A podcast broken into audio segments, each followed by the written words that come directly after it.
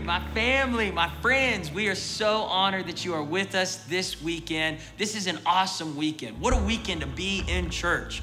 Not only do we have powerful praise and worship, incredible fellowship with the community of believers here, but we also have a different preacher preaching in each service. So we have Pastor John Daugherty preaching, Pastor Aaron Johnson, Pastor Sam Grosso, Pastor Mark Kresge. The service you're in, you're going to hear an incredible sermon from one of those pastors pouring into our church. Come on, how we doing this morning? Yeah! Come on. 11 a.m. is loud crowd. You have been given a name, the loud crowd. Come on, listen, y'all had time for your coffee, y'all had some time to get excited. Man, wasn't worship phenomenal? Oh my goodness, can we just give it up to the worship team for that new song that they just put? Come on, that album is going to be incredible. Uh, if I haven't had the privilege to meet you, my name is Mark. I serve here as a part of our pastoral team and a part of an amazing house that we call Victory. How many y'all are just thankful uh, for this house? And I just want to take a moment to honor our pastors, uh, Pastor Paul and Ashley. Come on, do we love our pastors? I think they might be watching right now, so would you come on, let them hear you? Come on. We love you, pastors. We love you so much. We love Pastor Sharon, our founding pastor, and just what God is doing in this house is so uh, incredible. This is a great time to be a part of what God is doing in the church. And so uh, I'm excited to be able to share with you this morning, have a message on my heart. Uh, you know, recently it was, uh, I was asked to preach on a Wednesday evening in our midweek service, and I was praying about what to preach on, and I was going to preach uh, the word that I'm going to bring to you this morning. And as I was preparing it and writing things out, I felt like God spoke to my heart and said, Mark, save it for the weekend. And I said, Well, God, I don't know if you know this or not, but I, the weekend, like I, am on the I'm on the road, I'm just kind of listening and receiving and kind of taking that in. Uh, and, and then about a week later, Pastor Paul called me and said, Hey, uh, would you be available maybe to preach uh, on one of our weekend services? And I was like, I got a word uh, and I'm excited about it. And so, and I had already prepped it, I was ready to go. And, uh, and so here's why I say that is because I think that expectation really matters in a setting like this. You come in and, and man, we want to release our faith that God, not a person necessarily, is going to speak to us. That today, the Holy Spirit is here. Come on, as we've as we've lifted up his name, the Bible says that he meets us in this place as the community comes together of God. He is there in the middle. And so we have to have faith for that today to lean in with an expectation that God has something significant, unique and special just for you because we serve a good heavenly Father. Amen. Amen. Come on. Well, how many of y'all have your Bibles this morning? Let me see them. If you got your Bible, let me see it. Come on, wave it around. Like you just don't care. I don't know if that does that make sense. Yeah, that makes sense. Awesome. Got some glowing Bibles, some paper Bibles. Come on, let me see those paper Bibles. Let me see those again. Come on, Jesus. Come on, something about it. Me and our youth pastor, man, we just love Sam Grosso. Man, how, and I just want to say this: amazing speakers this this past weekend. Pastor Sam did a great job in our chapel. Pastor John Daugherty last night, Saturday, and if you were here for the 9 a.m., Pastor AJ Johnson just brought an incredible uh, word, and God moved and, and just signs and wonders. It was awesome. People getting healed, and, uh, and restored. Amen. So if you have those Bibles, go ahead, turn with me to Philippians chapter 4. Come on, make some noise. Philippians chapter 4. We are the loud crowd. Philippians chapter 4, verse 10. I'm going to read a passage. We'll kind of break this down and uh, we'll go into a title of today. So, chapter 4, verse 10 says, How I praise the Lord that you are concerned about me again. I know that you always have been concerned for me, but you didn't have the chance to help me. Not that I was ever in need, for I have learned how to be content with whatever I have. I know how to live on almost nothing or with everything. I have learned the secret to living in every situation, whether it's with a full stomach or with empty, with plenty or with little. Come on, for I can do everything. Everyone say everything, everything. through Christ who gives me strength. It's the Apostle Paul writing this letter to the Philippian church. And as he's writing this, he's really diving into this concept of contentment. Everyone say contentment. And today I want to talk to you about this, this idea of contentment, no matter what your season, no matter what your circumstance, no matter what your situation, that there is a, a mandate on our lives. There is a call, an invitation that you and I would be people of contentment. And so, kind of a working definition for you, because that might not be an everyday uh, word that we use in our, in our vernacular language, but contentment is an inward, satisfied, peaceful disposition of heart. Really, what contentment is, it's, it's being okay even when your situation isn't. It's being okay on the inside, even when your circumstances aren't. And if I can just say this, I would say that everyone, whether I've met you or not, every one of us, we want this. is that we want to be at peace. We want to feel satisfied in life. We want to be a person of joy and overflow in our life. And this is really what the apostle Paul is getting after is that you can have this no matter what your situation or circumstance or season may look like. This is an incredible promise. And, and what we're gonna learn here this morning is the Apostle Paul is gonna teach you and I how to get it. Because here's what he said is that I've learned the secret, because it is a secret, isn't it? You look around our world, you look around at life. For some of you, you look at your own family and situation, and you maybe would not describe your life as the most peaceful internally, maybe as the most joyful or feeling the most satisfied with overflow in your life. And man, these sounds like really big promises and good things, but the Apostle Paul, he's gonna teach us this morning how to learn contentment. So if you're taking notes, uh, I'd love for you to write down the title Learning Contentment. Come on, say Learning Contentment. Would you pray with me? So, Father, we love you and uh, we thank you, Lord, for this morning. Father, we just we just lay this service down at your feet. Lord, we thank you, Lord, that you're already moving, already having your way. Lord, that you're speaking, Father, that you're already speaking through uh, words of knowledge and signs and wonders, God, that people are being healed even as we hear the word today. Father, we thank you uh, that you'd be lifted high, Jesus, in this service. I, I pray, Lord, that in my weakness you would be strong. Lord, that you would bring about truth in a way that is a blessing to us and an honor to you. And so, Lord, we thank you for this service. We thank you for our pastors, Paul and Ashley. Lord, that as they are just refreshed in this season and taking some time to just hear from you and come close to your heart, Father, that you would just continue to overflow just a waterfall of your love and grace upon them. Father, we are so thankful, Lord, for the weight that they carry as senior pastors of this church. And so, Lord, give them wisdom, give them vision, give them direction for the things that you've called them to do. And in Jesus' name. And everybody said, Amen, amen and amen. Well, um, as we're talking about this idea of contentment, it kind of reminded me of a story of about 10 years ago when I moved here uh, to Tulsa. I came here from Scranton, Pennsylvania, the electric city. And uh, when I moved here, come on, somebody, any office fans in the house?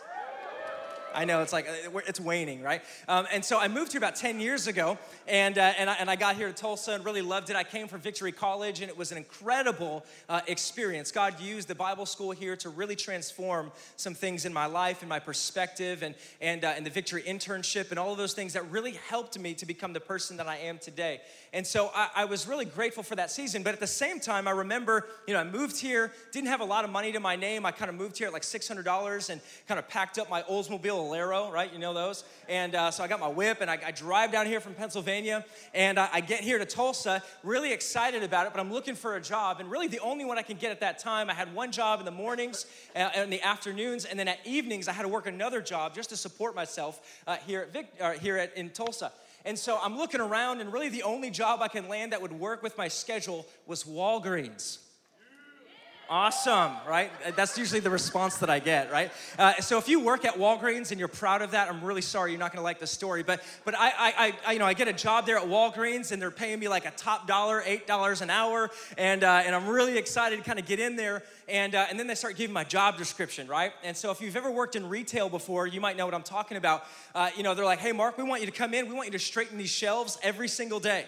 What they didn't tell me is that people are gonna come in and they're gonna allow their little, their little children and they're gonna release them into the store and everything that you make beautiful and perfect and structured, they're gonna come through here like a tornado and they're gonna throw things on the floor and they're gonna spit up all over the place and it's gonna be awful. They didn't tell me that. And so I'm there and I'm like straightening shelves. So every day I show up, I'm straightening my shelves, I'm kind of getting everything nice. And I just felt really angry at the people who just, I'm like, get control of your children, right? I'm just like, come on, I made this perfect. And some adults as well, right? But and so I'm, you know, you're doing this, right? Some of you who work in retail, when you kind of fold the clothes all nice, and then people like me come in and we're just like, ah, and kind of toss it around, you know, and you want to cuss, but you don't because you're a Christian. That's awesome. And all right, and so I'm kind of in that situation, right? So I'm kind of giving my life to the Lord. So it's a fresh start. And so so I, this is kind of happening, right? And then they hand me a broom. They say, Mark, we want you to go to the back. We want you to sweep the warehouse floor, right? And I'm like, awesome. I'll take that broom. I'll go back there. And uh, I just need to tell you, I had a really bad attitude, right? Have you had a bad attitude at a job before? And I'm sweeping this floor, and I'm just thinking to myself, I am 25 years old. And I work at Walgreens in the back sweeping a floor. Man, somebody told me like I had a call of God on my life that I was supposed to do all these awesome things. And look at me, 25, sitting in the back, angry at a bunch of toddlers, right? Sweeping the floor, making $8 an hour. I'm like, God, what is going on in my life? I, I would say this is that I would I was kind of in a place where I was like, I don't think this could get any worse, right? So I thought. Yeah, so like the next day, or it was, it was, I'm sorry, the next week, I'm working that front cash register and people are coming in and, you know, I'm having a good time with that, kinda, right? Because I'm doing the register. And, and there was, a, there was kind of some drama in the back of the store at the pharmacy. I didn't know really what was going on. There was a, a customer, he was angry, couldn't get some medication uh, that he was needing. And so uh, he storms out of the store. And I was like, oh, wow, dr- drama, okay. And, uh, and so the, the, the woman who worked back there uh, in the pharmacy, she also had left for the day. And so about 15 minutes afterwards, I get a phone call right at the front register. Walgreens, uh, it, it rings. And so I'm like, hello, this is Mark. Thank you for calling Walgreens. How may I help you, right? Because what you're supposed to say. And, uh, and so uh, she says to me, Mark, Mark, Mark, thank God it's you. And I was like, who is this? And she's like, it's me. I work in the pharmacy in the back. And I was like, oh, okay, yeah, yeah, what's up? She said, you know the man who was yelling in the back at the pharmacy? And I said, yeah, yeah, I heard him. She said, he went out to his car and he got a gun. And, uh, and he's going back in the store. Right? And I'm like, okay. And, and I, I kid you not, I look up and the man is standing directly in front of me while I've got this girl on the phone. And so I channeled like my inner like Bruce Willis movies. I'm like, what do I do in this moment? You know, I'm like, what would a negotiator do? I'm like, Samuel L. Jackson, where are you?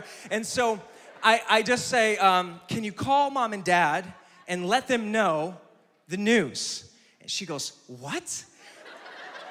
I said, call mom and dad and please let them know what's happening. And she goes, oh, I get it, I get it, the cops, the cops, I'll call the cops, I'll call. It's like, thank you. So I hang up the phone, and this guy's just deadlock eyes with me right, right in the store.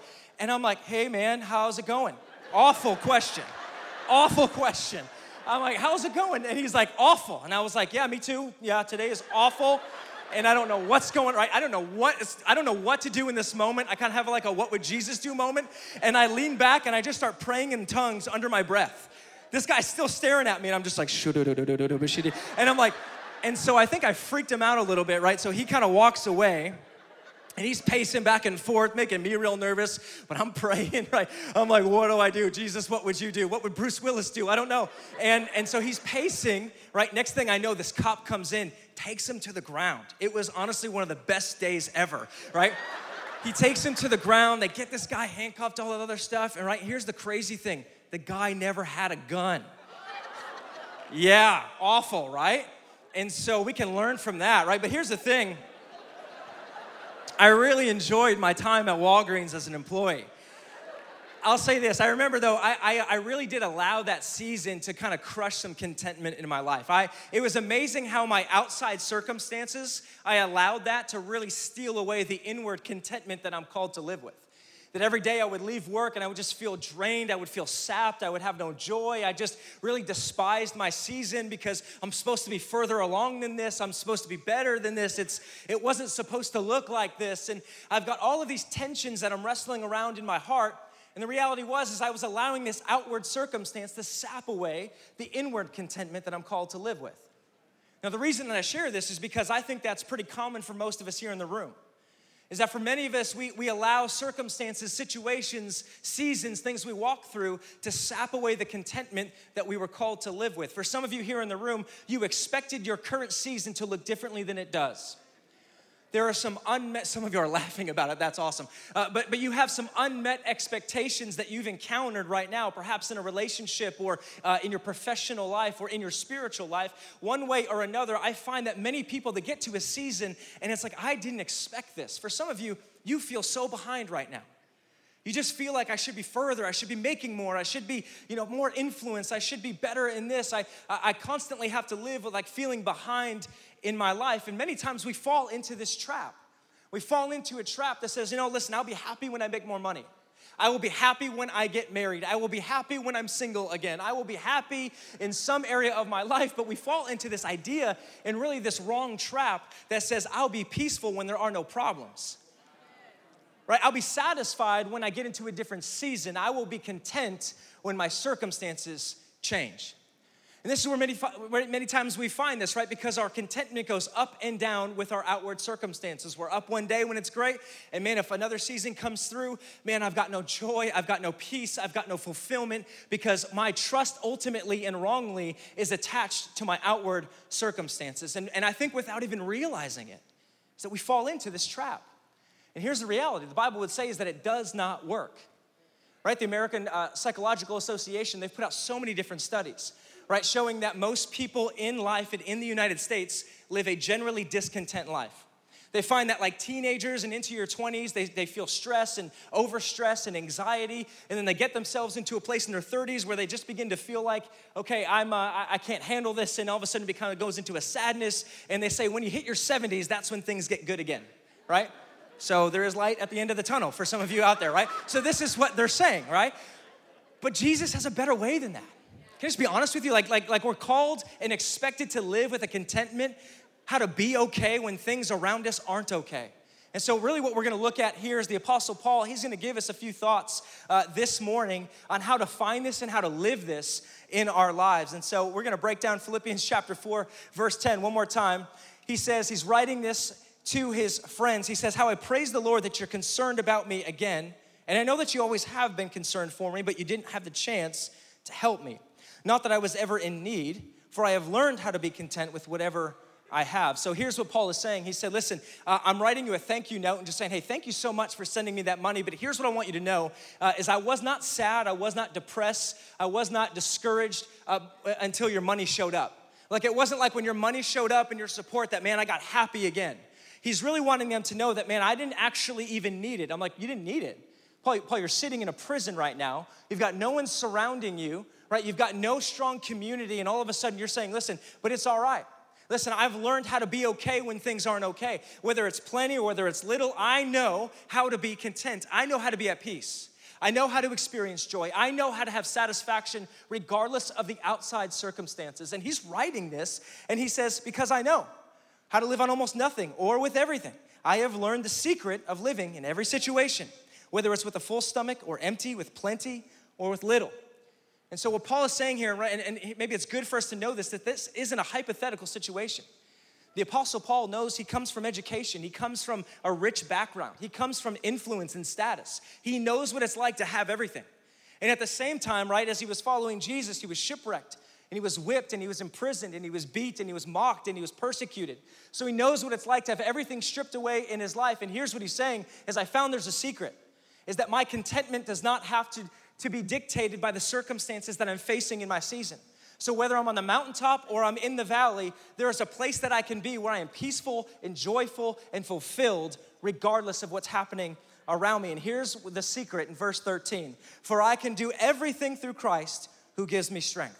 Come on, for I can do everything through Christ who gives me strength. Come on, how many of y'all got that tattoo, right? Come on, Jesus. I don't, but I should. So here's what he's gonna say, right? I wanna kind of give you three thoughts from the Apostle Paul here. Number one, if you're taking notes, is this true contentment comes from trusting Christ. Is that true contentment? It comes from trusting Christ, right? Here's what he says For I can do everything through Christ who gives me strength. So here's what he's not saying He's not saying, man, I can run a marathon because God gives me strength, right? I can crush my finals even though I did not study because God gives me strength, right? Like my football team could beat your football team because through Christ, He gives us strength, right? That's not what He's saying, but here's what He is saying He's saying that I can walk through every situation and circumstance and I can endure every circumstance and situation because I trust in the power of the one who is over me and I trust that He loves me enough to do something about my situation.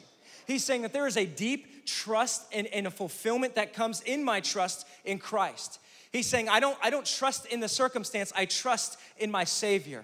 I trust in Christ for my ultimate peace and satisfaction and fulfillment and joy in my life. And this is what he's saying in Hebrews 13. He says, Keep your lives free from the love of money, right? Not money, but the love of it, and be content with what you have because God has said, Never will I leave you, never will I forsake you. So we say with confidence, The Lord is my helper. I will not be afraid. What can mere mortals do to me? So he's saying, I don't need to freak out. I don't need to get all crazy when things didn't go according to plan. Who are the planners in the room, right? It's, it's, you can raise your hand. It's okay. I'm there, right? And when things don't go according to plan or the structure changes a little bit, and you're thinking to myself, "Oh no, what are we going to do?" Right? And we freak out, and we're like, "Wow!" And we lose our joy and our peace and our fulfillment and satisfaction, and we're like, "Man, contentment just seems to ooze away from our lives because of the circumstances." And what he's saying is, you don't have to freak out when that happens because you trust that there is someone who has power to do something about your situation and there's someone who loves you enough who wants to do something about your situation. Like, it reminds me, you know, of um, my first time on a roller coaster, right? Any roller coaster fans in the house? I, uh, Come on, that's, a, that's the noise you make. Good job. And you raise your hands. And, uh, and so I was seven years old. I went to a, uh, a theme park called Dorney Park, right, in Allentown, Pennsylvania. Okay, three of you know it. I love it. And, uh, and so I'm on this roller coaster, and uh, my, my, I have two older brothers. They convinced me and my father, uh, hey, you need to get on this, right? Well, here's what I didn't know I'm terrified of heights, but I didn't know it yet, right? And so they convinced me, they talked me into getting on a 250 foot roller coaster called Steel Force, right? Just sounds intimidating. And, uh, and so I'm seven years old and I'm like, all right, sounds great. I'll get on the roller coaster. And so my, my brothers, they kind of get on, they're sitting in front of us. I'm sitting next to my dad, you know, and I'm just naively, like, really happy in this moment. And then all of a sudden, you know, the climb, right? Like, took about 30 seconds and I was like, whoa, what did I just get myself into? What is happening right now, right? Anxiety just starts to build. Some of you feel it right now, right? You're just like, oh my goodness. And I was just terrified. Right? I start freaking out, right? Like, like there was no chill in that cart. I was, I was make, I was embarrassing my family in that moment. I was crying. I was like, I'm gonna die. And I'm like screaming, right? And my brothers, my older brothers, are laughing hysterically in front of me. I was like, well, how do you have such an evil, dark heart that you would laugh at a seven year old who is just losing his mind right now because of this roller coaster. And I'm just like, what is wrong? I'm still getting over it. And, and they're laughing and I'm crying, I'm crying, I'm freaking out. I'm like trying to get my belt off and stuff. And I'm like, that's a bad move, don't do that. And uh, my dad leans over to me in that moment and he says, Mark, Mark, Mark, Mark, look at me, look at me. And I look at him and he says, Hey, hey, it's okay. You can trust me. He said, I love you. I'm not gonna let anything happen to you. I've got you. And here's the crazy thing, right? In that moment, I'm looking at my dad right in the eyes and he starts saying this stuff to me, and I believed him. I trusted him. I was like, Dad, all right. And in that moment, this peace just comes over my heart. You know why? Because I trusted him in this moment where he says, right? And so this is my dad. This is the person who has had power over me my entire life. The one who has protected me, the one who has provided for me, the one who has shown up and sacrificed for me. This is the one that I looked at as a hero in my life and still do. And I'm looking at my dad and he's saying, Hey, I, I've got this. I'm okay. It's all right. You're going to make it. And I'm looking at his eyes and I'm, and I'm going, okay. And, and here's the other thing is I knew my dad loved me. See, my dad isn't just powerful over my life, but he cares about me. And so I know, and he's proved it again and again and again throughout my seven years of life up to that point. And I just had this understanding that God's that, that God could take care of me right the same way my dad did. But here's the thing: so it's like all of a sudden, ah, you know, it goes down, and I was like, "You liar!" You know, I just like, and I was like, "No, I didn't say that. I'm just kidding." But the point is this: is right. The point is this: is that you don't have to freak out when circumstances maybe not go your way. When situations and seasons and things that were maybe some expectations that you didn't hit, you don't have to freak out in those moments because there's a God who loves you and there's a God who's powerful enough to do something about the situation that you're facing. The second thing that he would tell us is this is that thankfulness creates contentment. My second point is thankfulness creates contentment. I, uh, I, I, came across this uh, Twitter feed well, uh, on the Twitter feed one time in this, uh, this one account, and it was called Celebs Complain. I don't know if you've ever heard of it before, and uh, wasted way too much time on it. But as I'm reading uh, these, I, I, just thought, I know this is church. Let me just share a few of these tweets with you, and because it's amazing how complaining is just the language of our culture. Isn't it amazing, like how often, maybe you don't even realize it, but statistically, they say that people complain majority of their day right, is that they just spend most of their week complaining about things where they're not, what they should be doing, where they haven't been, uh, whatever that may be, but real negative conversations. And so I just thought celebrities, like people who should be comfortable, like people who should be like in a great place, uh, you know, they, they've got the money, they've got notoriety and status and influence and fame and all these things. You would think, man, if anyone isn't gonna complain, celebrities. Yeah, I was deceived. And so here's what it says, right? So I, I, won't even say the names of who they are, but let me give you a few of them. Uh, first one is uh, bored selfie on my yacht because the jetpack isn't working. Lame. Wow. Uh, my, my, my grandmother is making me take out the trash. I'm rich. I'm out. That one was 50 Cent. I'll just tell you, that was 50 Cent. Right? What a gangster, huh? Um, I hate Christmas because everything is closed. I need excitement in my life. I'm so bored, I'm losing my mind. Uh, I hate when, I, when they put olives in salads and still have pits in them. So gross. Like, I want to dig around in my mouth for that. And so here's what, right? And so you're just listening to this and you're like, man, that sounds ridiculous. And then I, I think, but how, how often do we sound like that? right? Like in our day to day, right? When we're just we're just kind of complaining about life or things that we face, and I might step on some toes today, but but it's a reality for many of us, right? So much so that we, you know, as a team, we said let's let's actually go through some posts and some tweets of our victory members. Let's put them on some things, and let's just go ahead and put them on the screen so that you guys kind of get an idea what I'm talking about. No, I'm just kidding. We're not gonna do that. some of y'all were waiting. You were just like, yes. kind of savage church that you think this is? So I forget, I forget about the celebrities, forget about y'all, but here's the reality, right? They say that like 30, 40% of, like usually in people, right? 30 to 40% of people complain daily about something in their life. But here's the Apostle Paul. He's sitting in jail. He's got nobody around him. He's sitting in a place probably in some sewage up to his waist, and he's writing a thank you note. He's writing a thank you letter right? What is, what is that he's learned that he's in this place where he is able to actually say thank you? In 1 Thessalonians 5, it says, Always be joyful, never stop praying, be thankful in all circumstances, for this is God's will for you who belong to Christ Jesus. So he's saying in those moments, right? He's saying God's will for you is to be thankful in every circumstance. And I know that there's times, there's circumstances and times where you're tempted to compare yourself or your season or what you own or what you don't own on the people next to you. And discontentment just starts to whisper that, man, you're missing out. You don't have enough. Your season is not as good as you thought it was. Look what they're at. Look what they own. Look at the house they just bought. Look at the car they have. Look how many kids they just had.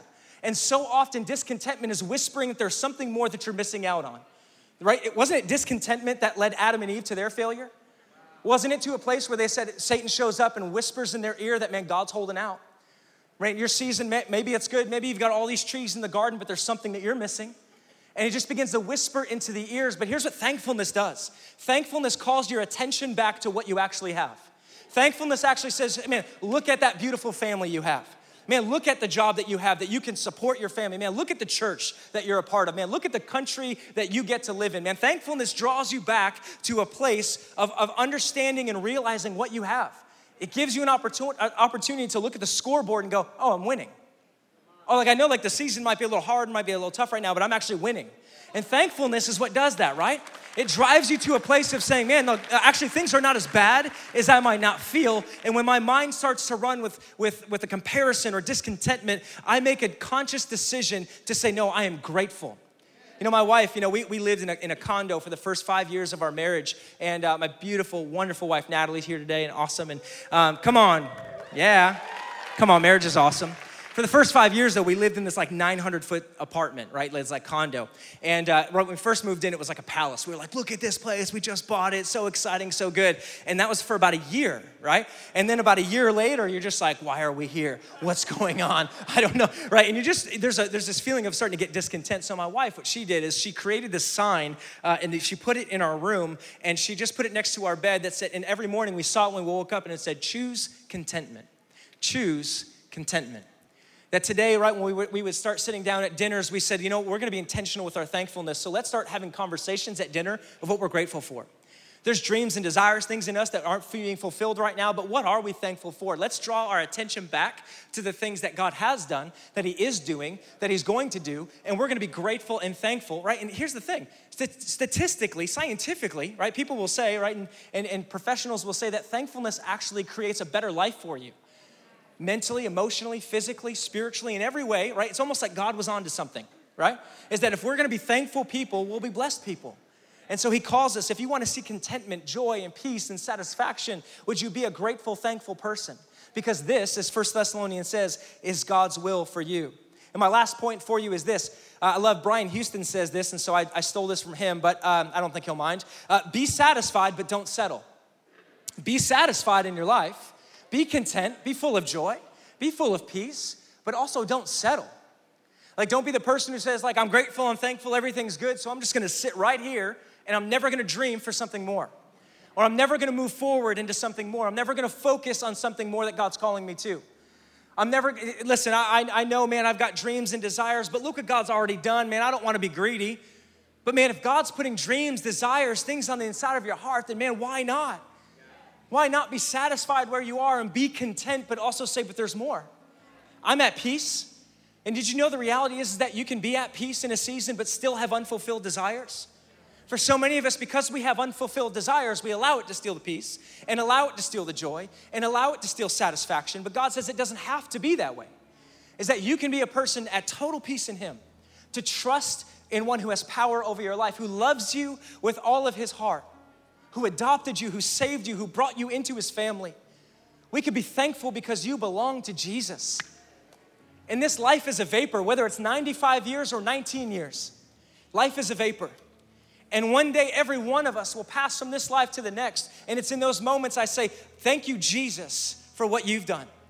Everything else in my life might go haywire, everything I don't understand, but at the end of the day, I can still point back and say, God's given me His very best in Christ. So why won't He give me everything else?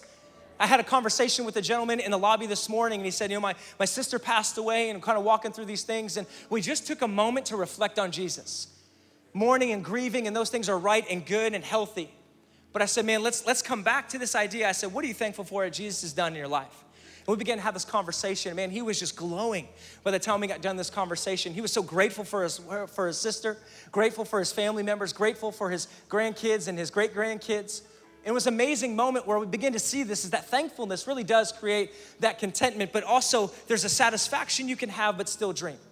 I love what Matthew 7 says. It says, Keep on asking, and you will receive what you ask for. Keep on seeking, and you will find. Keep on knocking, and the door will be open to you. For everyone who asks receives, everyone who seeks finds, and to everyone who knocks, the door will be opened. You parents, if you children ask for a loaf of bread, do you give him a, a stone instead? Or, or if they ask you for a fish, do you give them a snake? Of course not. So, if you sinful people or imperfect people know how to give good gifts to your children, how much more will your heavenly Father give good gifts to those who ask him? This is Jesus speaking. And he says, How much more will he give you good gifts? And I love the language here keep on. Keep on asking. Keep on seeking. Keep on knocking. Be satisfied. Be content. Be at peace. But keep on asking and keep on seeking. There are desires, there are things that God has placed in you that you have settled with and you said, Man, I don't need to move forward anymore, perhaps maybe you just stop trusting that God can answer that prayer. Perhaps there's some dreams and things of a business or, or an album or a book or a relationship or something that you've just kind of set aside and said, Man, God has forgotten me. And you sing the words that we sang here this morning that, man, I've not been forgotten. He's taken me by the hand. There's a part of you that says, kind of. But he's forgotten some areas. There's some things that he's left me abandoned in. And maybe you don't verbalize that. Maybe you don't vocalize it, but you feel it. Even as I say it right now, there's some tensions and things kind of surfacing in your heart that the Holy Spirit wants to deal with today. You know, for me, for Natalie and I, um, you know, we got married in, in July of 2011. So uh, we've married seven years now, and it's been the most amazing seven years. And, you know, we kind of had a plan coming into marriage. We're going to get married. We're going to kind of be married for about a year, and then we're going to have kids, right? We're going to start having kids. We're going to start moving in this direction. And, you know, I, I think for me, like one of the biggest dreams, if we're talking about dreams and desires that I've ever had, is to be a father. I don't know what it is. I mean, even when I was a kid, I would see dads playing with their kids and, you know, running around and stuff. And I was like, man, I'm really excited for that. Like, I cannot wait for that day. Uh, there was actually a season where I was like, I don't even want to get married. I just want to have kids. But that's a whole nother, you know, deal, right? And um, praise God for sanctification. So, so, I, but I've always like that's been like my dream, and so that was kind of the plan. Let's like okay, one year, and then we'll start wanting to have kids, and so you know, kind of the second year, and the third year, and the fourth year, and the fifth year into our marriage, and still, you know, we've been trying to have kids all this time, and and uh, just not getting pregnant, just not having not having a kid, and and uh, now here's what I'll say about that. I, I, think that for some of us, maybe you're in that situation right now. I, I was in that situation, and I remember every day, my wife and I, or, or every week, or like in that season, we would just begin to continue to remind ourselves what we talked about to be thankful, to be grateful, to be content, to say, you know what, God, we trust God. This is a desire in our heart. This is something, this is a dream that we have. But right now, God's given us a young adult ministry, a part of this house to steward and to serve our pastors with. And God's given us, you know, hundreds of young adults that we could pour into their lives and we could go on mission trips and we can do all these different things. And man, but at the same time, we're gonna be satisfied in our season. Well, we're not gonna settle. We're still gonna keep on asking. We're gonna keep on knocking. We're gonna keep on seeking, right? In prayer, right? So you, you, guys get that, right? So and so we're um, so we're moving on in this, and we're saying, man, we want God to do this in our lives. And man, after three, four years, I was like, okay, God, like maybe maybe you're you're kind of speaking to do something else or move in a different direction, and. Um, you know, so we uh, we thought, okay, it's four years. We should probably, you know, consult a doctor or something. And so we did. And so we went to, uh, you know, medical professional, and basically some tests came back, and they said, uh, you know, your wife's great, but uh, but you're not.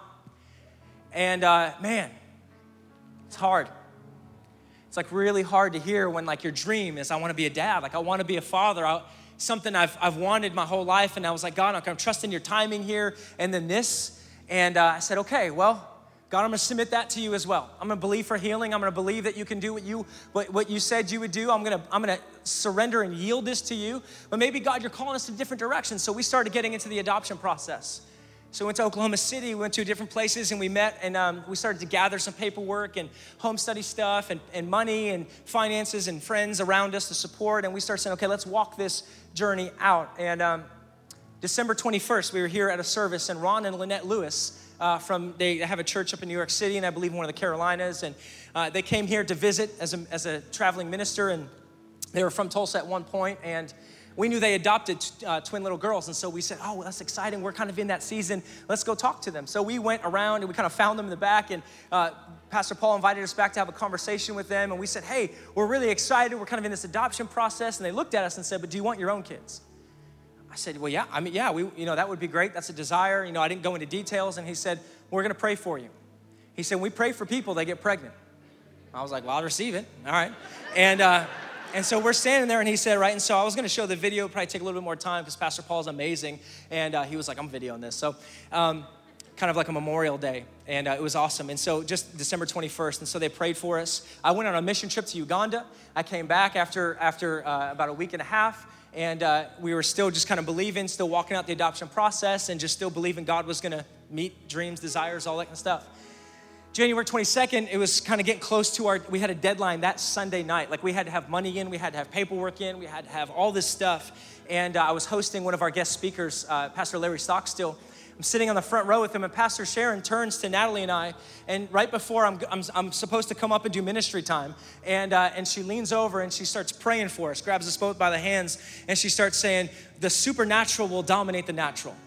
And she said, the, the child that you've been believing for, God's gonna open your womb, God's gonna correct what needs to be corrected, and He is going to give you the desires of your heart. And I'm just, you know, we're weeping, we're crying. I like walked up here on stage, I was like, all right, everybody, we're good. You know, like I didn't know what to say.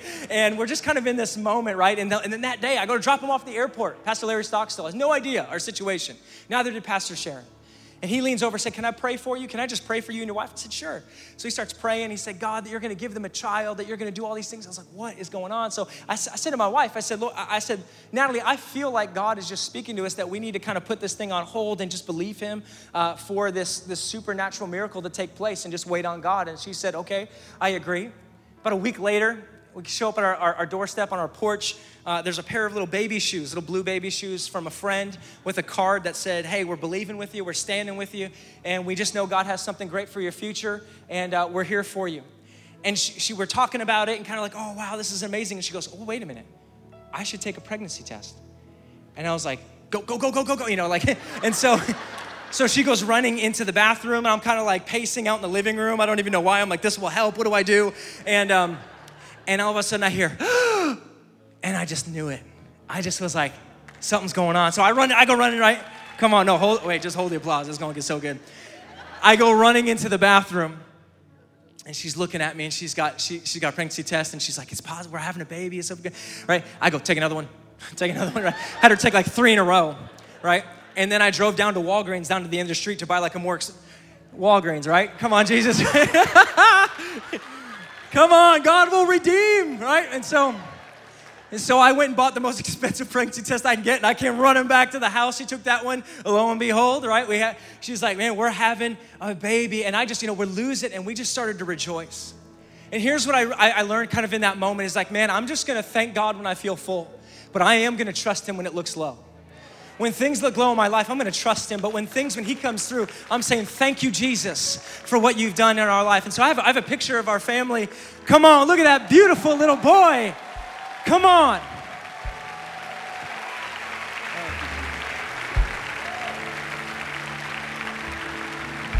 That's the fulfillment of a dream, ladies and gentlemen. And, and, and here's what we named him we named him Jude Samuel. Jude means praise, Samuel means God hears and God answers. And so we named him Jude Samuel Kresge, and he's like our little treasure. And it's been amazing, it's been awesome. But here's why I say this is that there's some dreams, there's some desires, there's some things that have that you have settled by not moving forward with and, and you have not trusted God with. And today is the day that God wants to lead you to a place of not settling anymore. Man, I can be satisfied in my season but I can still dream for more. I can still ask for more. I can seek for more. I can knock for more. And God is wanting you to do that today. God is wanting you to know that today. So come on, would you stand to your feet around this room? And we're going to go into a, a moment of worship here, but I just believe the Holy Spirit wants to do something significant and fresh in your life here today. For some of you, you've been struggling in your season, discontent, unrest, lack of peace and joy in your life. And today is the day that God wants to bring you back. He's calling you back to trusting in Him over your circumstances. He's calling you back to a place of thankfulness. He's calling you back to a place of not settling in your life. And I want to give you this scripture. It was kind of an anchor for me for the last four years, and that we were waiting for that. It's Psalm 37 3. It says, Trust in the Lord and do good, and you will live safely in the land and prosper. Take delight in the Lord, and he will give you your heart's desires. Commit everything that you do to the Lord. Trust him, and he will help you. And so, with heads bowed and eyes closed, a few questions for you today. Number one, man, you've never made Jesus your Lord and Savior. You've never said, Man, Jesus, I believe that you died on a cross for me, that you rose again so that I could have a relationship with you. And today you're saying, I want to put my faith in Jesus. I want a fresh start with God today. If that's you, let me see your hand right where you are. Come on, raise them high. Let me see them. Awesome. Thank you. Thank you.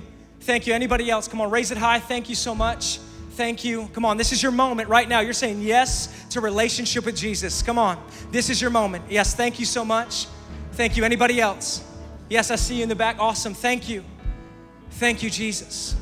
Secondly, I want to ask there's some of you in this room that you feel like peace and joy and satisfaction has left your life.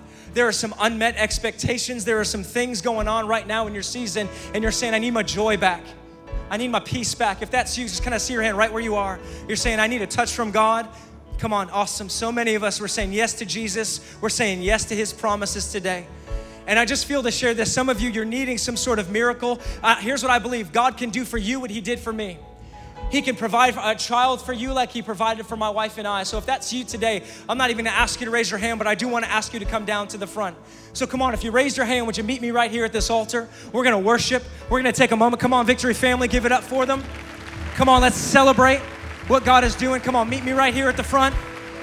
This is your morning, this is your day. Come on, victory, let's celebrate. Come on, let's celebrate. We're moving. We're moving forward. We're moving forward. Come on, they're still coming. Come on down. Come on. This is your moment. Come on, keep it going. Keep it going. Thank you, Jesus. Thank you, Jesus. You're still coming. Come on. We'll wait for you. Come on. Come on, Victory Family, don't give up now. Come on, let's celebrate. Let's celebrate. Come on. There is a season shift happening in your life.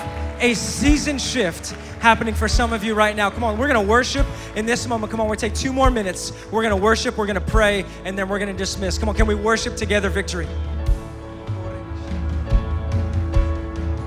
Your ways are higher than mine. Your thoughts night. So I take pleasure in surrender.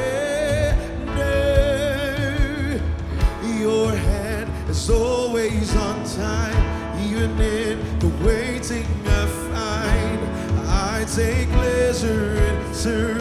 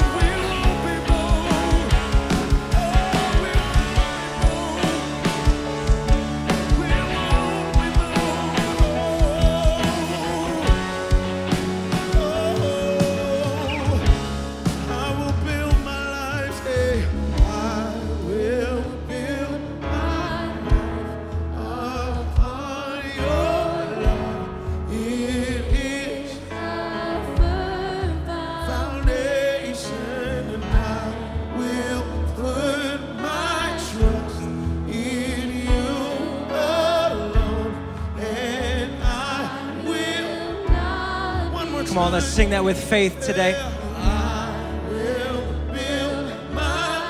Make that your prayer.